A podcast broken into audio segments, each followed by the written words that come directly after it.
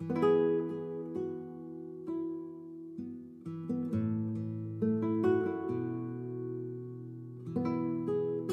các bạn, chào mừng các bạn đã trở lại với kênh podcast của Saimi. Mình là Yến Thanh và hôm nay chúng ta sẽ cùng đọc một bài viết có tên Áp lực đồng trang lứa, cuộc chạy đua năng lực. Bài viết được đăng trên trang web của Saimi vào ngày 2 tháng 8 năm 2023, biên tập bởi Bá Khang. Áp lực đồng trang lứa đã trở thành một vấn đề ngày càng phổ biến và đáng quan tâm trong xã hội hiện đại – trong một thế giới mà có sự phát triển vượt bậc của công nghệ, truyền thông và môi trường cạnh tranh khốc liệt, giới trẻ ngày nay lại càng chịu nhiều áp lực và thách thức lớn hơn khi nhận thức được sự vượt trội trong trình độ và vật chất của người khác so với mình. Vậy áp lực đồng trang lứa là gì? Áp lực đồng trang lứa là ảnh hưởng của một nhóm hoặc cá nhân đối với người khác trong cùng một nhóm xã hội nhằm tạo những áp lực lên họ Áp lực này có thể đến từ nỗi buồn và hụt hẫng khi bản thân cảm thấy kém cỏi hơn so với những người khác, hoặc nó cũng có thể xảy ra khi xuất hiện sự khác biệt trong hành vi của bản thân so với xã hội. Có ba loại áp lực đồng trang lứa. Loại thứ nhất đó là ngôn từ và phi ngôn từ. Áp lực đồng trang lứa ngôn từ bao gồm lời nói và giao tiếp để ép buộc các cá nhân thử làm một số việc mà họ chưa từng làm trước đây Đối với người ở tuổi dậy thì, những áp lực có thể đến từ việc bạn bè rủ dê dùng thuốc lá hay các chất kích thích. Áp lực đồng trang lứa ngôn từ thì lại không bao gồm giao tiếp, nhưng các tiêu chuẩn khiến cho những thành viên tự cảm thấy áp lực để trở nên phù hợp với cộng đồng và được sự công nhận từ mọi người hơn. Một trong những tình huống điển hình mà chúng ta ai cũng mắc phải là sự so sánh trong học lực. Khi ta nhận điểm kém, thầy cô sẽ chứng minh học lực của chúng ta là kém và khiến chúng ta thấy kém cỏi bằng cách xếp hạng học lực thông qua điểm số trong lớp. Dù không xuất phát từ những câu nói gây áp lực từ thầy cô, chúng ta vẫn luôn nhận thức được sự kém cỏi của mình khi thứ hạng gần như là bét lớp. Phân loại thứ hai đó là trực tiếp và gián tiếp. Áp lực đồng trang lứa trực tiếp là sự yêu cầu đòi hỏi trực tiếp từ người khác thông qua giao tiếp và các luật lệ một ví dụ điển hình là các phụ huynh châu Á nói chung và phụ huynh Việt Nam nói riêng đều sử dụng hình thức giao tiếp để trực tiếp so sánh con cái với con nhà người ta. Và điều này khiến các bạn trẻ cảm thấy áp lực về việc chạy đua năng lực với người khác. Thế còn áp lực đồng trang lứa gián tiếp xảy ra khi bạn nhận thức được việc mình đang làm với những người khác trong cùng một môi trường hoặc nhóm xã hội và nó khiến bạn phải làm theo để giống với mọi người. Ví dụ như trong một môi trường làm việc chuyên nghiệp, dù không ai thi đua hay đấu tranh với bạn trong công việc thì bạn vẫn luôn thấy áp lực và nhắn nhủ với bản thân phải cố gắng hơn để không bị sa thải. Phần loại tiếp theo là tích cực và tiêu cực. Áp lực đồng trang lứa tích cực là sự thúc đẩy và khuyến khích mạnh mẽ từ bạn bè và những người xung quanh, giúp bạn tham gia vào những hoạt động lành mạnh và định hướng tích cực Thế còn áp lực đồng trang lứa tiêu cực là sự ép buộc từ những người trong cùng một nhóm xã hội khiến bạn phải hình thành những hành vi không lành mạnh như hút thuốc, rượu bia hoặc quan hệ tình dục. Từ những định nghĩa của áp lực đồng trang lứa, ta có thể thấy rằng thực chất áp lực đồng trang lứa không chỉ gói gọn trong sự vượt trội về khía cạnh học tập hay năng lực cá nhân, mà điều này còn được liên kết rộng rãi với các hành vi không lành mạnh khác Tuy nhiên, chung quy lại thì tất cả đều khiến ta áp lực khi cố gắng thay đổi để trở nên giống và phù hợp với các nhóm xã hội mà chúng ta đang hiện diện, như trường lớp, gia đình, nhóm bạn. Nhưng vì sao chúng ta lại thấy áp lực đến thế nhỉ? Có một số nguyên nhân gây ra áp lực đồng trang lứa, bao gồm như sau. Thứ nhất, đó là mưu cầu về sự thuộc về và công nhận. Đã từ xa xưa, chúng ta được tổ tiên truyền lại sự khao khát được công nhận từ đồng loại và thuộc về một nhóm vì với tập tính săn bắn hái lượm, loài người không thể sống sót một mình giữa thiên nhiên rộng lớn. Đến nay, chúng ta vẫn luôn tìm kiếm sự đồng thuận từ những người xung quanh, do đó mà chúng ta luôn tuân theo quy chuẩn và kỳ vọng mà xã hội đề ra. Ảnh hưởng tới các chuẩn mực xã hội cũng là một nguyên nhân. Trong từng xã hội đều có những chuẩn mực riêng, bao gồm những luật lệ phi ngôn ngữ hoặc sự kỳ vọng từ những cá nhân trong xã hội đó. Nếu chúng ta đáp ứng được những chuẩn mực đã đề ra, ta có thể bị chối bỏ và không được công nhận từ người khác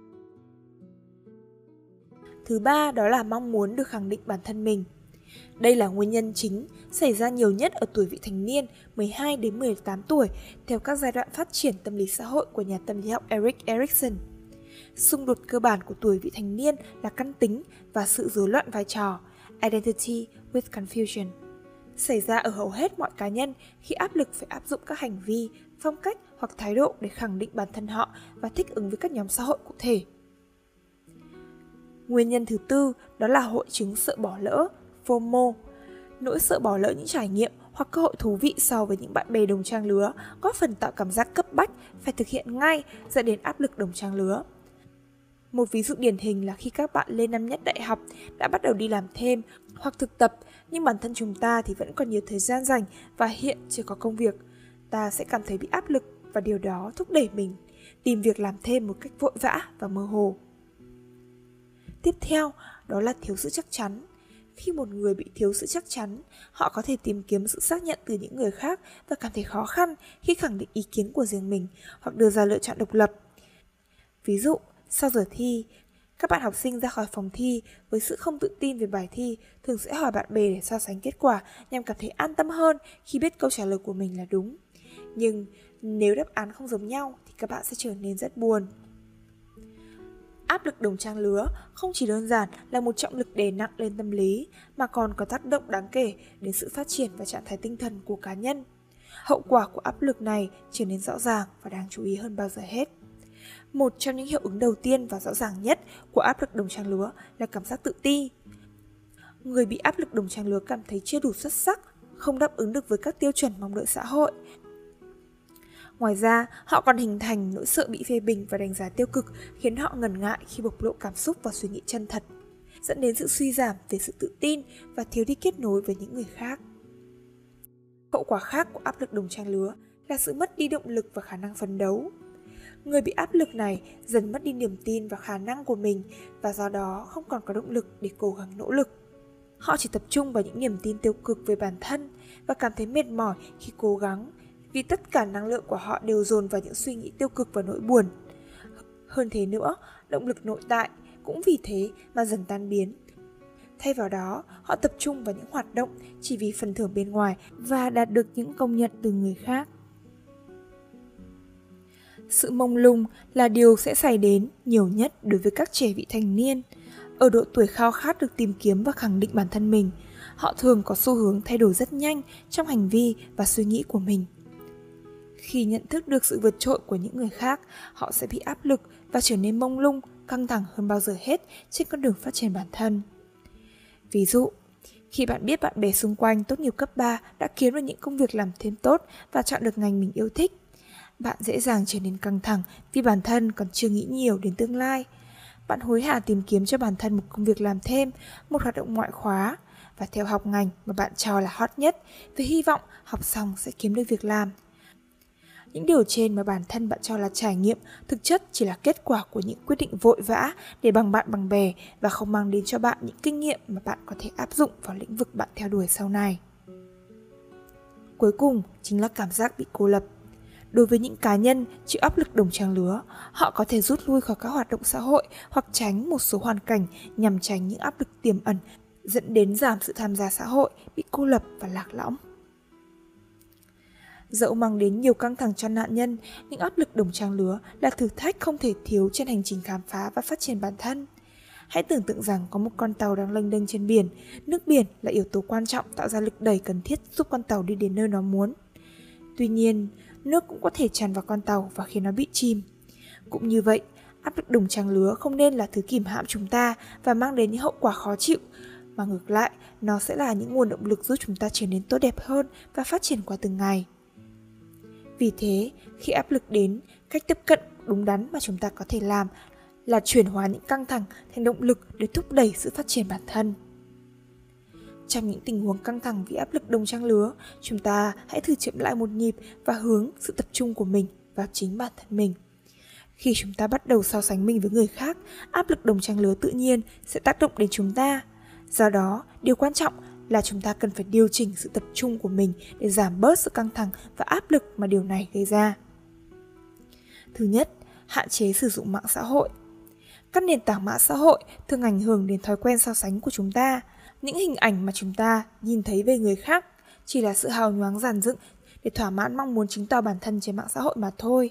Nhưng vô tình nó lại mang đến những áp lực không cần thiết. Vì thế, bạn có thể hạn chế sử dụng mạng xã hội hoặc tốt hơn là theo dõi những nội dung tích cực nhằm thúc đẩy sự tự chấp nhận và kỹ năng chăm sóc bản thân. Thứ hai, thực hành lòng biết ơn. trao dồi tư duy về lòng biết ơn bằng cách tập trung và đánh giá cao những thành tựu, kinh nghiệm của chính bạn và những khía cạnh tích cực trong cuộc sống của bạn. Điều này có thể giúp chống lại xu hướng so sánh bản thân với người khác một cách bất lợi. Thứ ba, đi tìm kiếm sự trợ giúp từ nhà tâm lý. Bạn có thể sẽ cần sự trợ giúp từ những người có chuyên môn cao để giúp bạn vững vàng hơn trên hành trình phát triển của mình. Thứ tư, thực hành chánh niệm. Yếu tố cốt lõi nhất để có thể đối mặt và vượt qua bất kỳ khó khăn nào trong cuộc sống là sự tự chấp nhận. Trong chánh niệm, bạn sẽ cần để tâm đến các yếu tố khiến bạn cảm thấy mình kém cỏi, đồng thời cũng đánh giá cao những điểm mạnh khác của bản thân. Từ đó, chấp nhận trình độ của mình và tìm cách khắc phục. Tuy nhiên, bạn sẽ dễ bị nhầm lẫn giữa sự chấp nhận và sự riêng gì nội tâm. Trong khi riêng gì nội tâm là việc hướng sự tập trung ra bên ngoài chúng ta và so sánh bản thân với người khác, thì sự chấp nhận là việc hướng sự tập trung vào bản thân và cải thiện những khía cạnh còn thiếu sót. Ngoài ra, để đối mặt với những áp lực đồng trang lứa, sự tự tin trở thành một yếu tố quan trọng không thể thiếu. Sự tự tin giúp chúng ta tin tưởng vào khả năng của mình và không bị lòng tham và ghen tị của người khác làm sa sút tinh thần. Vì thế, để gia tăng sự tự tin của bản thân, chúng ta có thể Thứ nhất, ngừng chỉ trích bản thân. Điều đầu tiên bạn có thể làm là ngừng gắn ghép những điều tiêu cực lên bản thân. Để ngừng việc này, thực chất lại đơn giản hơn bạn nghĩ. Mỗi khoảnh khắc bạn bắt đầu chỉ trích bản thân, bạn hãy để tâm đến điều đó, bạn hãy theo dõi và quan sát quá trình hình thành nên suy nghĩ tiêu cực của mình. Từ đó, bạn có thể nhẹ nhàng giảm hành động chỉ trích bản thân lại. Thứ hai, đó là xây dựng thói quen tốt. Bạn có thể tham khảo cuốn sách Thay đổi tí hon, hiệu quả bất ngờ, Atomic Habits và chọn cho mình một hoạt động lành mạnh, ví dụ như đọc sách, tập thể dục, ăn uống lành mạnh để bắt đầu một hành trình xây dựng thói quen. Đây là một hành trình dài và gian nan, nhưng kết quả mà nó mang lại lại vô cùng xứng đáng. Nó có thể giúp bạn tăng cường sức khỏe, cải thiện năng suất làm việc, rèn rũa những kỹ năng cần thiết cho sự phát triển lâu dài của bạn.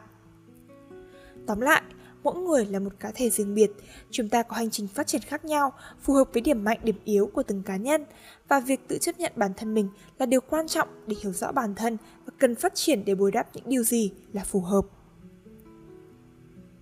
Mặc dù áp lực đồng trang lứa mang đến cho ta nhiều trải nghiệm không mấy thoải mái, nó không thể được coi là một thách thức mà ta cần phải vượt qua.